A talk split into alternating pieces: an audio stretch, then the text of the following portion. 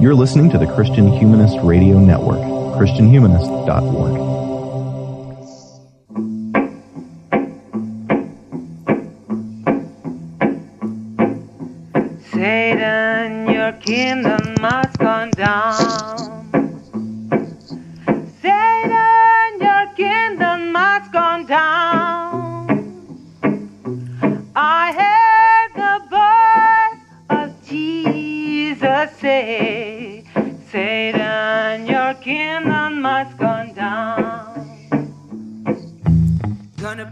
everybody. This is Danny Anderson, welcoming you to another episode of the Sectarian Review podcast.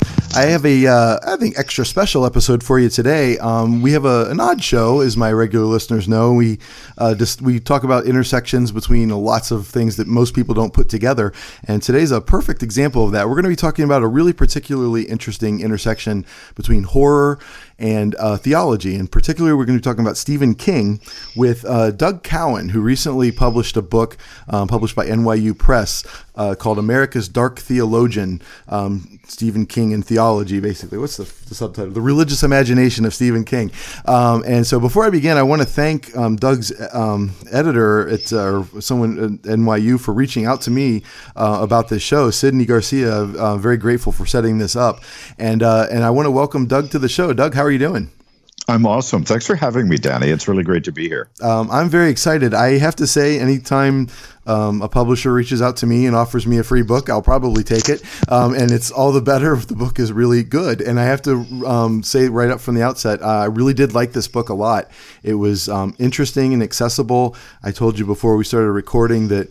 Um, I've read some Stephen King, but not um, nearly as much as you have, and that did not impede my understanding of your argument at all. I could follow it really well, and uh, and I think this book is going to be very interesting to my listeners.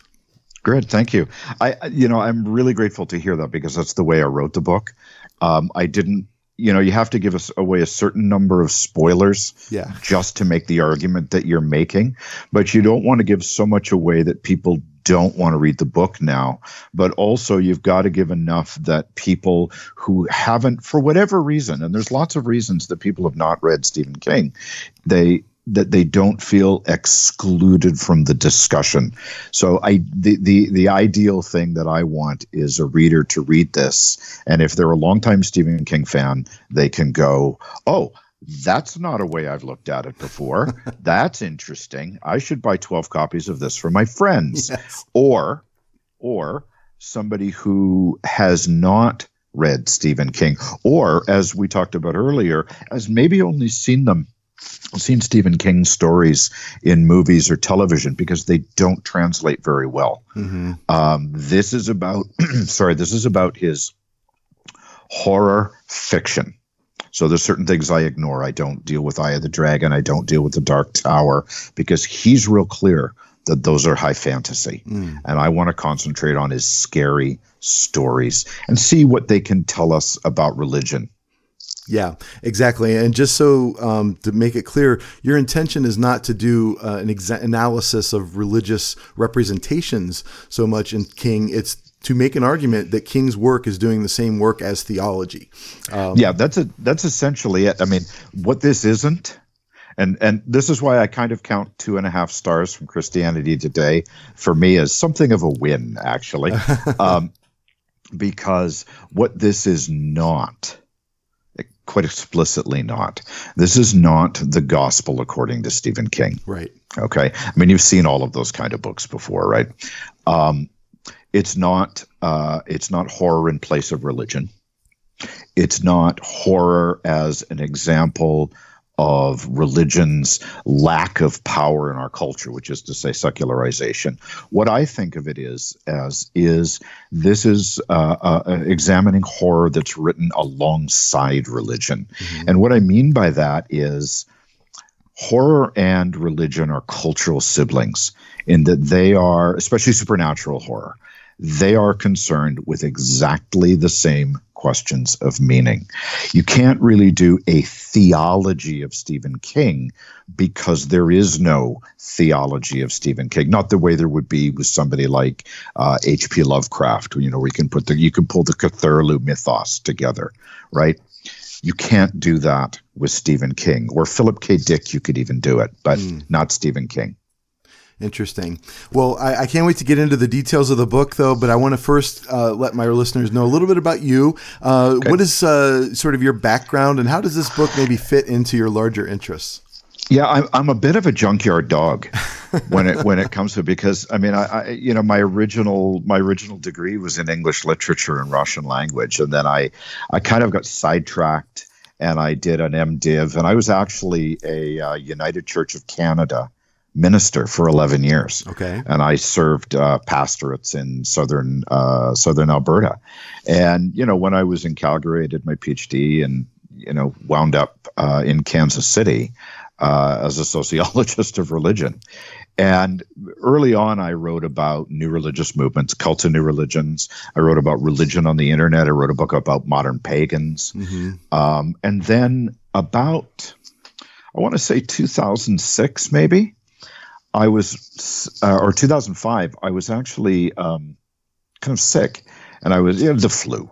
And I, I was, the local television station in Kansas City was running a Hellraiser marathon. I don't know if you remember the Hellraiser Oh, of movies. course, yeah. I mean, And they're on like, fact- what, number 15 now or something? And in fact, Doug Bradley, the person who plays uh, Pinhead, is coming to the local uh, Comic Con here in December, and I'm considering Oh, going. Just awesome. Just because you know what, he's the real pinhead. Anybody else they've gotten after him is not the real deal, true, right? So, anyway, so I'm watching this, and I'd never seen them before.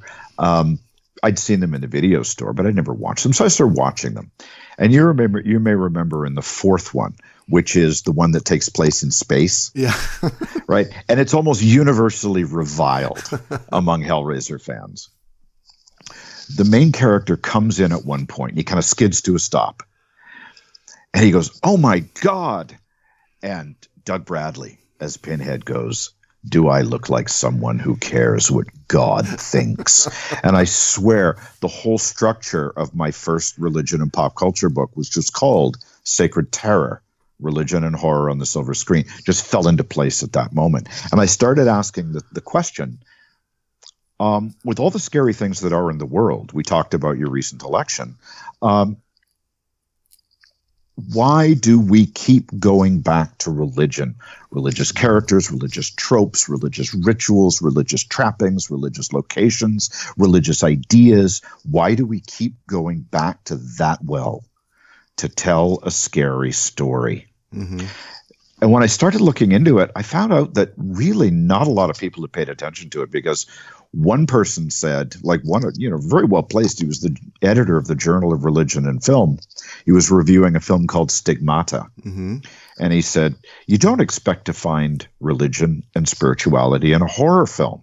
And I went, Dude, you just haven't been paying attention It's a ridiculous claim, right? exactly. You've been shopping in the wrong section of the store. Then I read another guy who was at Boston University, and he says, um, "Well, the only reason you see religion, and I'm paraphrasing, the only reason you see religion in a horror film is because people have a lack of respect for religion now, and it's it's about secularization. I don't think either one of those things are true. No. I think what it does, horror, more than science fiction, uh, uh, certainly more than rom coms, horror uh, reinforces this really ambivalent relationship we have with whatever we consider the supernatural order. Because, on the one hand, you know, I play this game with my graduate students. I play the prove God Exists game. Nobody's won yet. so we already have this like, what if it doesn't work? The way we think it does? What if it doesn't work the way religion has told me it does? And this is what Stephen King does. He goes, Every time you think you have the answer, check this shit out. right? That's right. Um, yeah, and so let's get into some of the more details about King's work. Like, what are the the, concerns of his work? And like you said, it's not a necessarily unified. Uh, uh, ontological universe that he's dealing with. He's asking these kind of theological questions from a number of different angles and in a number of different ways. So, what is Right. uh, what is it that you see in his work in particular? What he's way more interested it's a really good question. What he's really interested in is questions rather than answers. And more importantly, he's interested in questioning answers Ah, excellent. through stories. Does that make sense? Yes. Through story. So for example, um, a lot of people, if you if you read anything other than my book about religion and Stephen King, you will know that most people think The Stand is his most religious book. Exactly. It isn't, not by a country mile, um, because for a number of reasons. One is great conflicts of good and evil are not limited to religious worldviews. So, you know, religion doesn't get to own great conflicts between good and evil, right? But more to the point, the stand takes place on this grand scale when most religion doesn't. Most religious behavior takes place at the level of what the hell does it mean that something bad has happened in my life? Mm-hmm. For me, one of the most religious books of his, the one that digs at these theological questions the most, is a 1990s novel called Desperation. Mm-hmm. And Desperation is about a small group of people trapped in an abandoned Nevada mining town by an evil entity called Tak. And it takes place through the eyes of a 12 year old boy who had a, an experienced God around the uh, interior of his best friend. This is how a lot of sort of spiritual quests or religious thinking or theological thinking or wondering about God, however you want to call it, whatever you want to call it, this is how they begin Mm-hmm. with these these questions on uh, how did how does the world work, right? And David has this experience. What this book details in really in a way that none of his other books do is why do we suffer? What does it mean to believe in God? Why does God seem so cruel? Mm-hmm. right? Why do bad things happen for no good reason at all? And how do we know if the God we think is God is actually in control? Yeah. I mean, those are principal questions that, I mean, if you, you know, you have Christian listeners, for example, the whole theological discipline of apologetics Yeah. is about saying why you should believe our story and not somebody else's. Right? Exactly, and, and that that's a good um, segue into my next kind of follow up question. Uh, King himself is kind of uh, not particularly. He's not devout. He calls himself a fallen Methodist, I believe. Is that He's right? a lapsed Methodist. A lapsed Methodist, and and so fallen away Methodist. yeah, yeah, and so he's not um, someone who's trying. Uh, I, I think you can see his work as a, a response to that very kind of sure kind of Christianity that provides answers about the meaning of life, and he's providing theological questions um, that undermine the stability of those answers, and therefore allow us to experience religion in a deeper way. Uh, you put it at one point in your book, uh, religiously speaking, then, and this is King's point throughout his work, we barely know where we are, let, uh, let alone understand where we came from, how we got here, or where we're going, right? And so he wants to kind of tackle that sure position of religion. And this, yeah, and this is why I call the book America's Dark Theologian, not America's Dark Theology. Right. And the difference is key because we have, you know, and, and the academy and the church bear equal responsibility here that we have made theology sort of the the province of professionals. So if you teach theology in a, in a in a in a university like I do, and I'm a religious studies scholar, I have to constantly tell my students, I don't teach theology. Mm-hmm. Okay, I will teach you about it, but that's a subtle but not insignificant difference. Yeah. So you've got that in the academy, but then in the church, you have the whole sort of um, you have the whole priest caste, whatever you call them, call them ministers, priests, rabbis, imams, mullahs, call them whatever the hell you want. But it's a priest class that reserves for itself the right to make pronouncements on theology. In point of fact, and it does a tremendous disservice to humankind. Both of those do a tremendous service to humankind in this respect. We all do theology. Yeah. We may not do it all the time. We may not do it even every day, but we all do it. From a question like, if God loves me, why did my mom die? Mm-hmm. to if God loves us, what the hell is going on in Syria? Mm. Right? You ask those kind of questions, you are doing theology. When you say, um, Jesus died for my sins, really? How do you know that? Well, because I read it in my Bible and I and I and I trust my Bible. You're doing theology. It may not be tremendously sophisticated. It may not be um, systematic in any in, in any recognizable sense, um, but it is no less authentic. And one of the things I talk about in the book is the difference between religious questions and human questions. When you think about religious questions, you think about these big questions. What are the religious questions? Well, where do we come from? Where are we going? Does life have a purpose? Why do we suffer? Those kinds of things, right? Those are not religious questions. Religions claim to have answered them. Many religions claim to have answered them exclusively Mm-hmm. and to have the only answer for them. But they're not religious questions. They are human questions. They are properly human questions. We ask them because we are human, not because we participate in this faith community or that. And that's one of the things that, because uh, King thinks questions are way more interesting than answers, and so do I, quite Yeah. frankly. Sure. Um, so he is constantly poking, as you pointed out earlier, just it's right on point. He's constantly poking at every time you come up and you think you have an answer. How about looking at it this way Yeah. and see where we get? Yeah. Um, it's Socrates, right? it's, Yeah. It goes all the way back, right? Um, Yeah, oh yeah, it's not new. yes. But I mean, I mean that's a, um, if I can insert a shameless plug here. I have another book coming out in January Oh, great. called Magic Monsters and Make Believe Heroes. Oh, how myth and religion shape fantasy culture. And we and, and in that book I go into much more detail about why we tell the same stories over and over and over and over. And it's because the answers are contingent, but the questions remain forever. Yeah.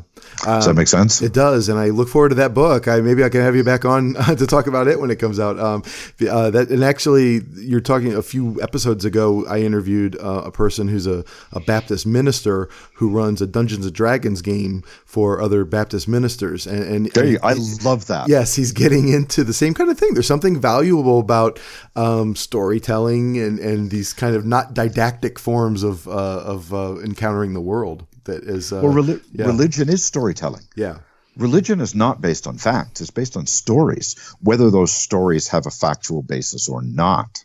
yeah, right? You know, there's that mistranslation of Tertullian, quio, uh, uh, credo quia absurdum, I believe, because it is absurd. yeah, You know, these are about, he's talking about the stories that make no sense whatsoever. yeah. I mean, my wife tells the story of getting kicked out of Sunday school when she was very young, and the question for asking questions. And the question that she asked was, "Where did they poop?" right? And I, I mean, I, I use that example in class, and every student, whether they are Christian or not, knows the story I'm talking about. right? Yeah. So we are. I, I I am more and more and more becoming convinced that. I mean, we got what? There's like one percent of our DNA that separates us from bonobos, hmm right? We share sixty percent of our DNA with bananas, despite what Ray Comfort says, right? So all of a sudden, DNA is not tremendously interesting to me Yeah. What is it that makes us human? For me, what makes us human is the fact that we are the only species, insofar as we know, right? Insofar as we know, that actively wonder about our place in the universe and what it means to have that place. Hmm. And we are the only species, insofar as we know, that creates that meaning through story. Yeah. And, that's where King steps in for us right here. Exactly right. Um, a moment ago, you mentioned um, academia in conjunction with you know religious leaders, and and I think that's a leads to a question I have.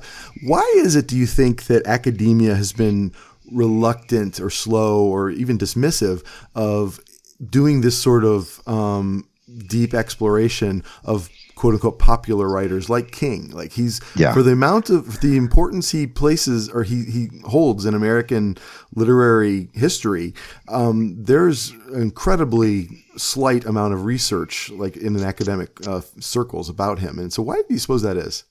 Well, it, it, you know, it's. I'm glad you brought that up because Harold Bloom, Yeah. who I call the so-called dean of, of American literary criticism, I hope he's listening.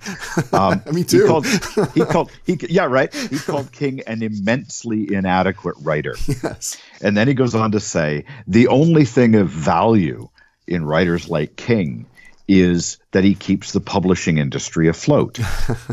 and I go, dude, you do not know what you just wrote, do you? because, um, you know, I've read, I've read David Foster Wallace. hmm I mean, you know, all right. It's 300, 400 pages of relentless self indulgence. I get that. Um, but it is books like Stephen King's 300, 400 million copies sold that actually keep the publishing industry afloat. So, in point of fact, Harold Bloom is right. hmm Stephen King is a sociological phenomenon, but he he thinks that that's a negative thing. Yeah. I look at it and go, what is it that's going on in his books that makes so many millions of people want to read them, carry them around, read them to tatters, pass them around, read them over and over and over? One of the things that, um, uh, put it this way, how many conversations, Danny, have you been involved in that began? So, did you read in the latest uh, issue of the Journal of Neuroscience that that ganglial cell research? God, that was awesome, dude! Yeah, yeah. Right? Yeah. How many? How many?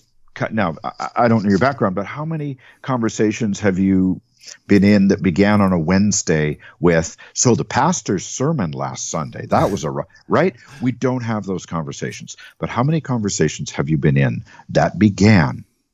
Hey did you see the latest episode of The Walking Dead? Yeah. can you believe that Rick is going to die? Right? Or uh, yeah sorry. Or did you see the latest Doctor Who there's a female doctor and that's awesome or did you read the latest Stephen King book Right.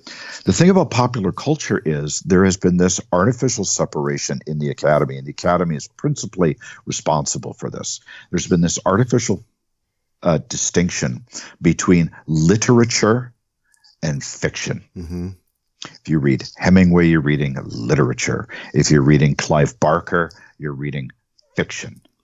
It's all stories Right. it's all stories that affect people and one of the things that i've tried to do is is in sacred terror by looking at it by looking at religion through the lens of horror movies is basically say put the academy on notice this is why you have to take this seriously Yeah.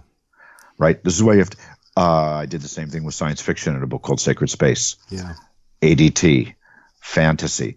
The idea that we don't live by these highbrow concepts. We don't live with these highbrow ways of looking at the world, these artificial distinctions. We live in the, the um, popular culture is like the atmosphere that we are constantly breathing in, going out, whether we recognize it or not, whether we like it or not.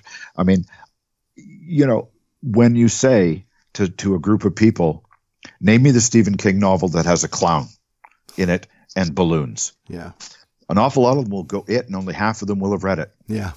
Yet it's there. Yeah. We know about it. And by the way, I said earlier that um, that most of Stephen King's works do not translate or have not been translated very well to the screen. The latest It is an exception. Yes. I really liked it. I did too. Yeah. And not for nothing, it was filmed about 20 miles from where I live and I where I ride my motorcycle half the time. Great. Um, yeah, I actually wrote a little essay um, that I published. Um, making an argument that Christians specifically should go see it uh, last year when it came out because of the the kinds of the moral universe that it presents about the town of Derry itself, Right. And what we're And- doing to each other, kind of. Yeah, Yeah, and Derry is Bangor. yeah, yeah, You know, in, in the Stephen King universe, Darius Bangor. And and Derry is never things never go well in Derry. Right. Derry is always the site of uh, like Castle Rock, you know, I mean, it kind of floats along, right? It- Right. Things could go, things could go bad, then they could kind of settle out again. But it's like nothing ever goes right for Derry. Yeah, I um, I want to hold off on that because when you talk about that in terms of cosmology at some point, Mm-hmm. um, and I want to hold off that uh, for just a little bit, but we will get back Sure. to Derry. Um, and yes, I totally agree. There was uh, just last night, I believe I read something in Inside Higher Ed. Someone was talking about. Uh, the fact that they did a study about who's actually citing academic research, and even within academia, uh, no one's reading academic writing, let alone outside of academia. yeah, yeah. Which is which is why which is why I don't write articles anymore for peer reviewed publications because I know this is going to sound strange to your listeners, but I would actually like people to read what I write. Yes, this is why I do a podcast instead of writing academic articles. Um, Yeah, to exactly be right. Quite Exactly honest, yeah. Um, and and yes, I totally agree. And in fact, um, I can speak from personal experience. This is something to bear in mind for teachers. Those of my listeners who are uh, college instructors, and I know there's quite a few of you out there. Um, I have had a lot more success getting at those interesting questions that you think you can only get through through Faulkner um, by teaching my horror film class and my sci-fi film class. And this semester, I'm teaching a, det- a detective fiction class. And those forms of popular genre fiction have opened up much more interesting conversations with my students about the same theoretical concepts about from all the way from feminism to Marxism to queer theory, um, all the way down the gambit. The way that academics like to talk about things, I have a lot more success looking at genre uh, than I do anything that's quote unquote highfalutin. Oh yeah, I mean I mean Pet Sematary. Yeah. Little factoid: He didn't want to publish Pet Sematary. Oh yeah. At that point, at that point in his life, even he thought it went too far. but he had one book left on a contract. I, I want to say it's to Viking, but I'm open to correction on that. Um, and his wife Tabitha. So we've got Pet Sematary. And he said, "No, that just we killed a two-year-old boy in that one, you know." So it goes, but that's, I mean, I use that book to teach the ritual process yeah. it is as though he had a, a, a, and I don't know. He it is as though if he he had a, a, a copy of Victor Turner's The Ritual Process open on the desk beside him, hmm. because that journey, that the night journey that Louis and Jud take when they're going to bury the cat, Yeah. That's the ritual journey. Yeah. It it has leaving the safety behind, liminality. Right. You have to have it's it's transgression versus trespass, or Yeah. transcendence versus trespass. Yeah. There is a thing that changes and then you return. Yeah. Amazing. Um, and yeah, and that book is that, that is one of the King books that I have read, and it is truly terrifying. Like it really Yeah. is a scary book to read. Yeah. Um, and there's a movie adaptation coming out. I've seen the previews for that. Um, looks like it's trying to capture the gravity of that book more than the old version of it did. Um, and so Yeah. yeah, I'm looking forward to that. Well, Although Denise Crosby, uh, uh, can I just say, Yeah. Denise Crosby is I'm I'm a huge Tasha Yar fan, and Denise Crosby, I met her at a uh, at a Comic Con not too long ago, and I was telling her that I used pets. I was using, in fact, Pet Sematary the very next day in my pop culture class, and she says, "Oh, let me sign a photo from." Pet Sematary to your class. So that was very classy of her. Oh, that's amazing! And incidentally, she's also going to be at that same Comic Con here in Pittsburgh uh, in uh, in December. So uh, the world is collapsing here for us. Um, so um, and so before we get, uh, let's go ahead and get into some of the um, um, uh, arguments that you make. You talk about a number of different theological kinds of questions that King asks. Um, and you started talking a little bit about ritual just now with Pet Sematary. Do you want to talk about that book and, and how it works in the, the, the, the argument that you're making about King's work here? Yeah, I mean, one of the things that, and this goes back to your comment about why academia doesn't pay attention to genre fiction, is because they believe it doesn't have anything to communicate about what we believe mm-hmm. or things of importance that we believe. Well, rich religious ritual is is one of the frameworks that we hang beliefs on, and religious ritual comes in a number of different forms. I could give them a textbook that says, like yourself in your own classes, I could give them the textbook that outlines. I could make them read Victor Turner, but you know the jokes don't translate very well, and you know I could get them to read that, and I know that first of all, none of them would do it. Right. Maybe five of them would do it, but more to the point, um, they will not be gripped by it. in a way that makes it real for them in any particular way. Pet Sematary is a good example because there's this section in Pet Sematary, and I talk about it a little bit in the book. There's this section in Pet Sematary where Louis is having this conversation with his daughter, and he's trying to explain the concept of death to his daughter. And I think I call that like uh, like a mini seminar in Uh, the religious In comparative religion is how you put it. Pet Sematary includes what amounts to a mini seminar in comparative religion, a crash course on the different ways people deal with death. Right.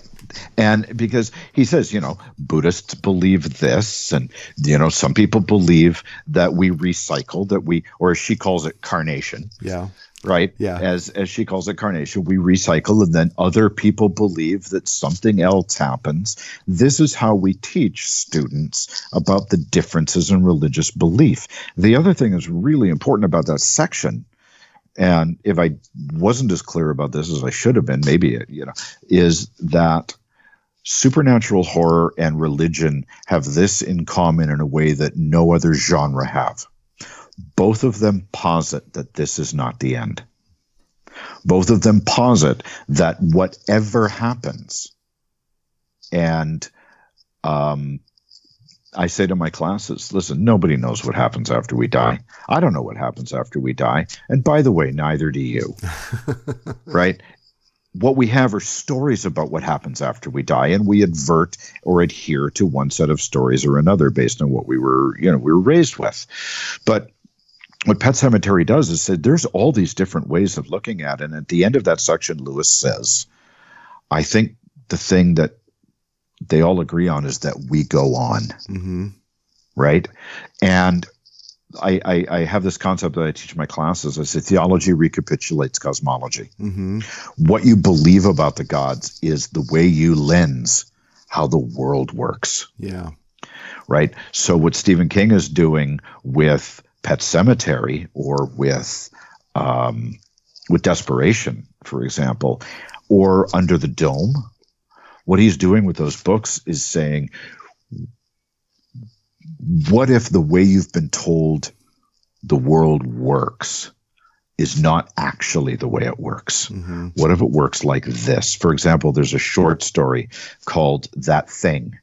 You can only say what it is in French. It's about deja vu. And what it is, it's about one woman's experience at the moment of death. And she remembers this thing where her husband says to her, maybe what you get after death is what you expect to get, or what those who taught you taught you to expect. There's two things that are really important about that. One is that that's a really good kind of précis of what's called Chittamatra Buddhism, mind only hmm. Buddhism, that everything we experience is the product of our own consciousness. So, therefore, whatever we expect as a result of that consciousness is actually what we're going to get once we die. It also brings up the issue of religious socialization Yeah. if the Buddhists, if the Chittamatra Buddhists, like Yogacara Buddhists, are correct, and we've been taught to expect hell, let's say, if our expectation is hell and our consciousness creates what we expect, what do you get when you die? That's why religious socialization figures in that there. It figures in it's it plays a huge part in um, The Shining, Yeah. right? Yes. and you know there's this there's this scene in the shining which is not in the film where little jack is in sunday school Okay. and his nun his the teacher sister or whatever her name is um, shows them one of those um, pictures that uh, it looks like a jumble until you kind of like look at it with a side eye and a squint and then it kind of resolves into a picture Uh huh. Right? And and she shows them the class this picture and suddenly somebody goes it's jesus. And she calls it a miracle picture. Yeah. well it's not a miracle. It was there all along right? But you got to look at it a certain way and he never sees it. And then finally he lies about it. And he gets his shiny prize. But at the end of it at the end of that that sequence, he's like, "Am I going to go to hell because I lied about seeing the face of Jesus in this picture?" And it's this great. I mean, it goes on for five or six pages, but it's this really, really great example of the power of religious socialization. You see that in it as well. Yeah. Um, and that's a really great passage from your book, actually, where you, that's a really great example of the close readings that you do of King's work that um, really make powerful cases for the argument that you're making. Um, yeah, because that's a perfect example of a way in which a person is sort of trained to see something and given answers that are acceptable by the religious authorities, and and then um, King's book is all about dismantling and deconstructing those answers um, and right. returning them to the realm of question. Um, right. Uh, absolutely. That was just a wonderful um, um passage in your book as well. Um, and yeah, so, um, and the idea then of ritual as being a way to kind of um, practice the thing that we believe, right? right. that we've been yeah. taught is correct. Is yeah. Um, and yeah, and that's that's great. Another question, uh, another sort of approach, uh, a theological question that mm-hmm. King's work asks is that of theodicy. It's like the sort mm. of the, mm. why is there pain in the world, right? Why right. is there suffering? And so um, you have a really interesting chapter about that. Do you want to talk just a little bit about uh, how you see that working? Is that the is that the chapter on the four varieties of religious experience, yes. like with Vera and uh, yeah? I mean, what I what he does is I through these four characters, which is Carrie, White's mother in Carrie, who I think is actually the most important character in the book mm-hmm. of Carrie in the book Carrie, Vera Smith from the Dead Zone, uh, Charlie Jacobs from Revival, and the Methodist minister, the, the Congregationalist minister's name escapes me from under the dome. Okay, whatever whatever her name was, they all have different experiences of religion that orbit around questions of why do we suffer? For example, uh, Carrie White's mother believes that everything that happens to her is a result of this the surveillance of this domineering punishing god. She's suffering because she deserves to suffer. Because she i mean this goes right back to augustine and tertullian and you know this idea that um, this the, the dualism right Sure. A sort of Aristotelian dualism between spirit and flesh, and flesh keeps us from fully experiencing spirit. Right. And what so what she has is this sort of hyper Calvinism that she lives with. Although what's really interesting is it's a hyper Calvinism that is kind of larded with the most grotesque kind of Roman Catholic imagery. and and it's all topped off with Jonathan Edwards sinners in the hands of an angry God. Right. That's what she is. She is Jonathan Edwards, sinner in the hands of an angry God. Then you've got Vera Smith. And Vera is the mother of a young man in the dead zone who has an accident, is in a coma for a number of years. For Vera, everything that happens to her is not the result of punishment her way of thinking about why she's suffering is that it is all part of God's plan at which she is the center. Mm-hmm. Right? If uh, when when um, her son wakes up, it's because God wanted it that way because she's been faithful. When he has the accident, we have to get on our knees and pray. Why? Why did it's because her husband it's because of the cigars you smoke and the beers you drink with the guys after work, right? So she's look, she's always so the difference is Carrie White's mother internalizes this sense of loathing yeah. for herself that she feels God must feel for her and visits it on her daughter and pretty much everybody else she comes right. in contact with. Vera takes on all of the same kinds of things, but externally locates them. Yeah. It's got to be somebody else's fault because I'm at the center of God's plan. Right? Yeah. Then you've got Charlie Jacobs. And Charlie and I wish I could remember her name off the bat, but um, Charlie and and the the Methodist the minister from under the dome both suffer exactly the same loss. They suffer the sudden death of their families wife and children, wife and child, husband, and children. And both of them move along the path from that that a lot of people who deal with questions of suffering move along is the the movement from belief to non-belief. Yeah. Now Charlie and and one of the reviewers of my of the book of the manuscript. I don't know that if I ever I don't know that I ever convinced this person. um, but they uh, you know my argument did you read the book my argument is that revival is to Frankenstein as Salem's Lot is to Dracula. Oh, I gotcha. Right? Yes. Right? Yes. Yes. If Salem's Lot is his nod to Bram Stoker, um, revival is his nod to Mary Shelley. I remember this. Yes. And um, what the main character, even though the main character abandons faith in God, even as he leaves his congregation, he never gives up searching for the answer to what happens when we die. hmm And in that book is a really great example of what King does is say, what happens? Yeah, we go on. But what happens if what happens after we die is so terrifying that we can only hope that our glim- brief glimpse of it was a moment of madness? hmm right? Then in Under the Dome, um, I think maybe her name is Piper. Is that does that ring a bell? Uh, that's possible. Yeah. I, I can't I pull them out myself. Yeah. but you know, she loses her family, and gradually she starts praying to the great not there, Yeah. right? And what's different about the cosmology and Under the Dome is Stephen King says, well, what if it were all just, you know, like the ants that we used to torment, that there is no God out there? Because in point of fact, there's all kinds of super religious people in Under the Dome, but none of them survive. Yeah. None of their prayers are answered. They all die choking and in pain Yeah. because what King is saying is the way you think the world works is not the way it works. There's no roast beef and mashed Yeah. with Jesus. Right. There's just pain and death.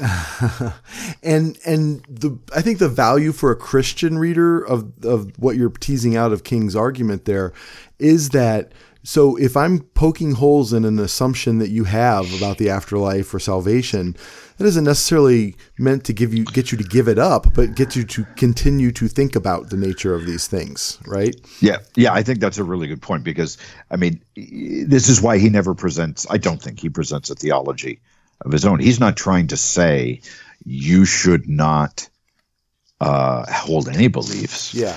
What he's saying is, look, you better have damn good reasons for the beliefs that you do hold. Because one of the things about exclusive religious claims, Christianity makes them, Islam makes them, Judaism to a certain degree, but not so much, uh, other groups, is every time you come in contact with a different belief system, it challenges the, legit- the legitimacy of what you are claiming Yeah. which is why people get so freaking upset about defending their own particular belief territory. Yeah. And so, one of the things that we, you know, uh, Stephen Prothero wrote a book called Religious Literacy, and basically he argues that um, religion, we're basically religiously illiterate. Even though we may be perfectly devout, we don't know much about what we're Eh, devout oh, oh, about. exactly, exactly. And it, in in point of fact, he says it, it's this inverse correlation. Yeah. that um, we are absolutely devout, or the American people are absolutely devout. They just don't know much about what they're devout about. Exactly. And um, so, you know, and and I think that um, Stephen King kind of points at the same kind of thing. If you were going to, you know, stake your eternal respite on a belief, maybe it's incumbent on you to interrogate that belief yourself rather than simply relying on the weekly stories of somebody in whom you have reposed that trust. Right. Yeah. It's a, a you bear a certain responsibility for your own kind of belief, right? Yeah. Exactly. Yeah. Exactly. exactly. And um, and just to kind of defend this for the academicians out there again, um, I mean, Katherine Anne Porter's story, "The Jilting of Granny Weatherall," is doing the same kind of thing, like by narrating this religious woman's life, and then at the end, there's not there what she expected there to be, sort of from the afterlife, and so, quote unquote, capital L literature um, asks these kinds of questions as, as well. Who's read The Jilting of Camp Granny Weatherall? Yeah, exactly. it's you know, that some of them are just a little bit hard to get into. exactly. And I mean, Moby Dick's a great book. yes, It's also a doorstop, it is. right? And and I and I think that some people and and I know I'm I'm sort of smacking David Foster Wallace around a little bit lately, but he he's a good writer, but he's not a great storyteller, Right. in my view. Yeah. And what Stephen King is, Stephen King would be the first to tell you he's not a great writer, but he's a great storyteller. Yeah.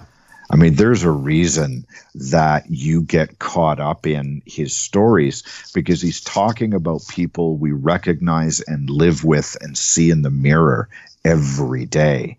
This relentless sameness that is us. Yeah. He's not talking about, you know, uh, people who exist on another sort of level, another fictional plane. You see his characters. Like when you read something like Needful Things, right? You know those people, Right. right? You know the the Catholics who are fighting with the Protestants and you know sniping at each other behind. You know those people who are sure they have God on their side, even as they're going, well, you know, we don't really. Yeah, I know I did something. She's just a Catholic. exactly, um, exactly, and and just to kind of um, again uh, maybe defend this way of thinking about theology to more orthodox or conservative Christians who might be listening.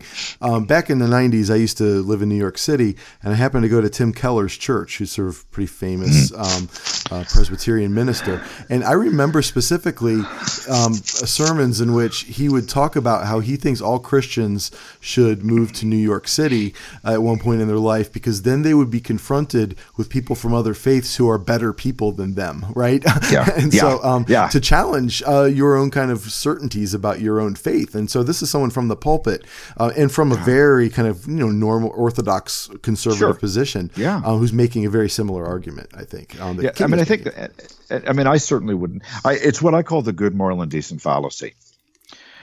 This belief that this mistaken belief, and by the way, it's in, it's it's endemic in the church, or sorry, endemic in the academy. yeah, Um, this belief that you can use goodness, morality, and decency as the defining characteristics of when something is religious. Yes. And that if it's not what we consider good, not what we consider moral, or not what we consider decent, it is by it is therefore by definition not religious or false religion or something like that. That's madness. right. There are you know, there are good people who are religious. And there are bad people who are bad for uh, on religious grounds Yes. right and and and y- you don't have to pick on any one religion Yeah. No. you know what is it was it um i'm trying to remember the name of the physicist who said you know good people will good people will do good things regardless of the situation bad people will do bad things regardless of the situation to get really good people to do really bad things you have to add religion That's fascinating. Yeah. Well, I mean, it's an interesting idea because what people try to do is they try to protect the sense that there is an integrity to their faith by saying anything that challenges that integrity in terms of its goodness, morality, and decency is therefore not the faith, Right. Rather than facing the darkness, Right. which is what, I mean, which not for nothing is what every single Christian desert father and mother said Mhm. like going back to the third, fourth, fifth, and sixth centuries, the Syrian fathers and mothers, the mystics of the church, every single one of them, without exception, said, in order to uh, grow, to expand, to experience spirituality or experience God, however you understand that, uh, you have to face the darkness. Yeah. You got to go sit out in the desert for a while. Yeah. And, and let me just be clear. I think that was Keller's point too. It wasn't that Yeah. That, that they were false Christians. Is that to be a Christian is to inherit a, a dark legacy on some level. Sure. And, and to yeah, and to own up to that kind of yeah. Um, so um, yeah, this is great stuff. And might I add, while you were talking a little bit ago, I just recently I have a special love for werewolves in general, but one of my favorite movies is Silver Bullet. Actually, um, Yeah. uh, the Stephen King adaptation, which is much different than this little graphic novella that he had Right. originally published. But I recently showed it to my um, nine-year-old daughter, which probably was a mistake. It was probably a little soon for that. Um, she had a couple nightmares, and my wife yelled at me for this. But uh, but the uh, um, after the movie, she said. I wonder, Dad, like how come the werewolf seems to really be focused on people who are have drink alcohol a lot? And so I, I had I've seen that movie fifty times, and I never really noticed the motif of alcohol. And it has to. I mean, it reminded me of the the theodicy question uh, that you were talking about. So my little nine year old daughter picked up the kind Out of of the mouths of babes, eh? why are people suffering in this? Might it have something to do with beer, right? And so yeah, What it, what it reminds what that what you remind just reminded me of is this movie called Innocent Blood. I I know. Yes, uh, Right, and- Harold and Landis. Par- yes, and Parillaud as as the vampire. When I was a minister, John Landis. in- I'm sorry. Yeah. it, when I was a minister in southern Alberta, I was the United Church minister in a largely Mormon community, which is to say there were 5,000 people in town, 4,600 of them were Mormons, and I had the United Church, Okay. right? And uh, there was a movie theater in town, and I'd finished up work one night, and you know, before going, you know, I think I'll go see a movie, and Innocent Blood was playing. I was alone in the theater seeing Innocent Blood, and I still remember that opening scene. She's looking through the newspaper, and she's looking. There's been like a mafia uh, hit or something, and she goes, and she's talking about how she only like feeds on on evil people, Right. And she goes, I feel like Italian tonight. yes. I mean, these are all questions of, you know, that's very karmic. Yes. That's like the karmic vampire right there. Yes. Uh, and incidentally, my favorite movie is An American Werewolf in London, and Innocent Blood Mm-hmm. was John Landis's sort of attempt to do horror comedy in the vampire genre later on. Yeah. A very underrated movie, by the way. Robert Loggia. It's, it's a terrific movie. Oh, he's he's great in it. He's great in it. Yeah. Um, well, let me. Uh, one last uh, topic that you sort of cover is um, cosmology, and, and Mm-hmm. you particularly point to a passage, a very short passage in it, where the kind Mm-hmm. of um, the the nature of the universe sort of is revealed in two Right. pages or something. You want to talk a little bit about cosmology, theology, and Stephen King? Sure. Well, I mean, it. This is where this is where religious socialization comes in too, because you know it's a doorstop too. It's like a eleven hundred pages or something. Yeah. They're very thin, tiny print. There's two pages about three quarters of the way on when the the two members of the Losers Club are they have the same vision of it arriving, and one of them says it's a spaceship. And the other one, who was raised in a very conservative church, like homeschool, like church school, and very conservative church, says, no, no, no, no, no, no, no. It was something else. It was like uh, an angel or Satan or something.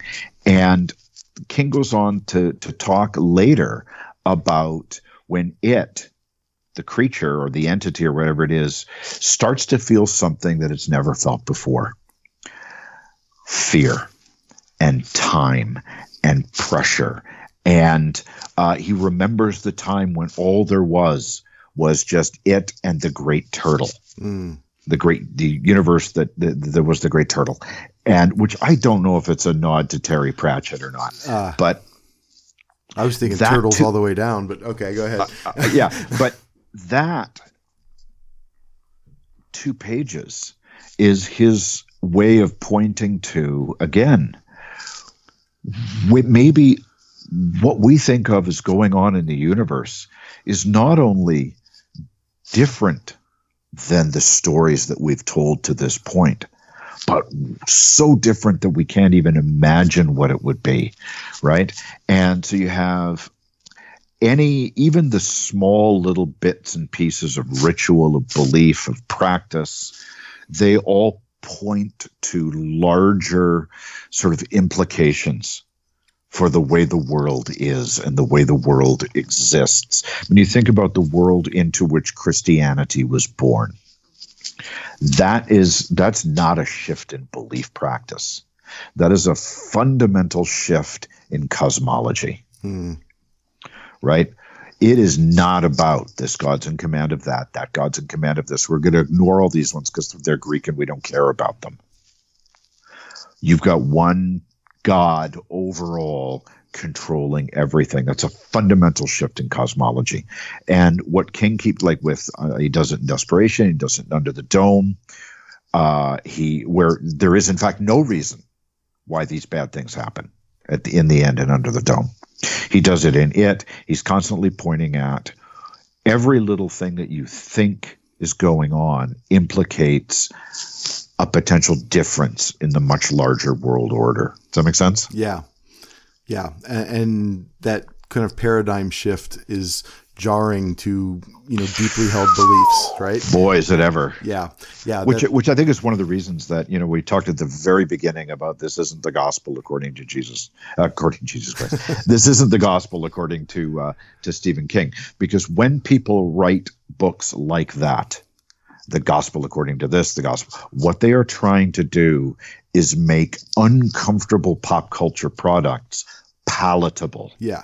So the gospel about Harry Potter, the gospel of Harry Potter is not about finding Christian readings of Harry Potter. It's about making Harry Potter Christian enough so that our kids don't have to read it behind our backs. Yes. It opens up a new market basically for, It, it totally does. It totally does, which is why I don't think there's bad publicity for a book like. So people say American Dark Theologian's is a terrible book. Other people will read it, so I'm good with that. No, no, it's not a terrible book at all. It's wonderful, in fact. And I want to just say this too. You talked about how it's a, a popular form of academic um, work, and I think that's true just in the price. So this is not a, a three hundred dollar uh, book that you have to special order. This is thirty bucks, I think. uh, uh, Yeah, it's thirty bucks American in hardcover. And can I just say that to uh, I'll give my own shout out if I can. Sure. My own shout out is to the edit. My editor at NYUP is a woman named Jennifer Hammer, who I've known for many years. We've always wanted to kind of do something together, and uh, we came up with this idea, and I wrote the book. And I was so happy when they came out at that price point because I write explicitly for a crossover audience. Yeah.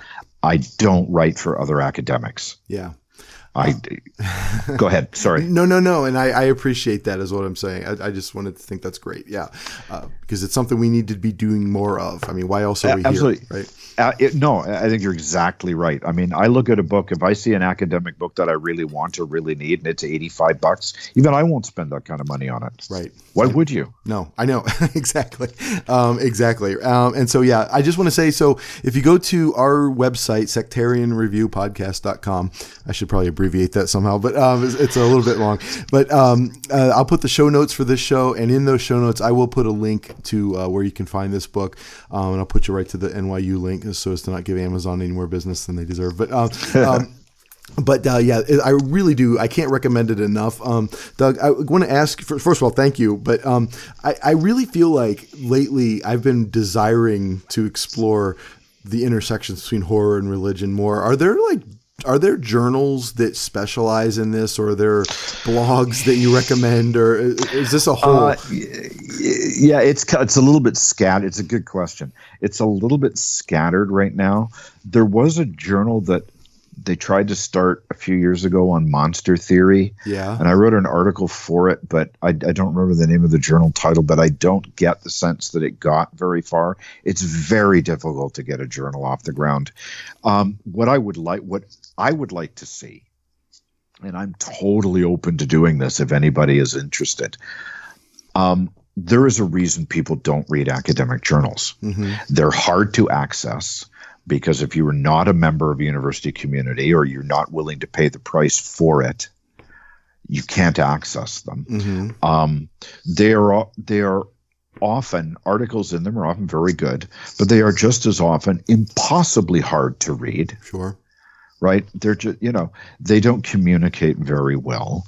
Um, what I would really like to see is um, more of an intersection with, with with like popular magazines. Yeah. like Rue Morgue in Canada, inter are interacting with academics more. Because what that will do is make what we what I consider the public intelligibility, right, Yeah. of what we do um, important or make it more available. Um, there's a, a there's a crowdfunding thing that I'm involved with called I think it's a Sacred Scared or Scared Sacred, Oh, and it's this out of Britain with House of Leaves Publishing, and what they're doing is they're crowdfunding a uh, a book, and I'm going to write the introduction for it on the intersections of religion and horror. So there are people who are writing about it, but it hasn't coalesced to the point where there's a coherent theory around it. Um, and I've deliberate. I mean, I will write things for journals if they ask me, but I'm not going to waste my time writing an article for a journal when I can write a book just as well. Right. That that you know a journal article that twelve people will read. Right. And, yeah. Been there, been there, been there, done that, and the, let me tell you, the shine wears off quick on that. Yes, yes, it does. Um, well, please do uh, let me know. Keep me in mind. I am fascinated by this topic. I'm going to go back uh, when the semester's over and I have some more time and revisit your earlier books. This is a topic that's near and dear to my heart um, as someone who um, has had to defend himself in his Christian circles for his love of, of horror.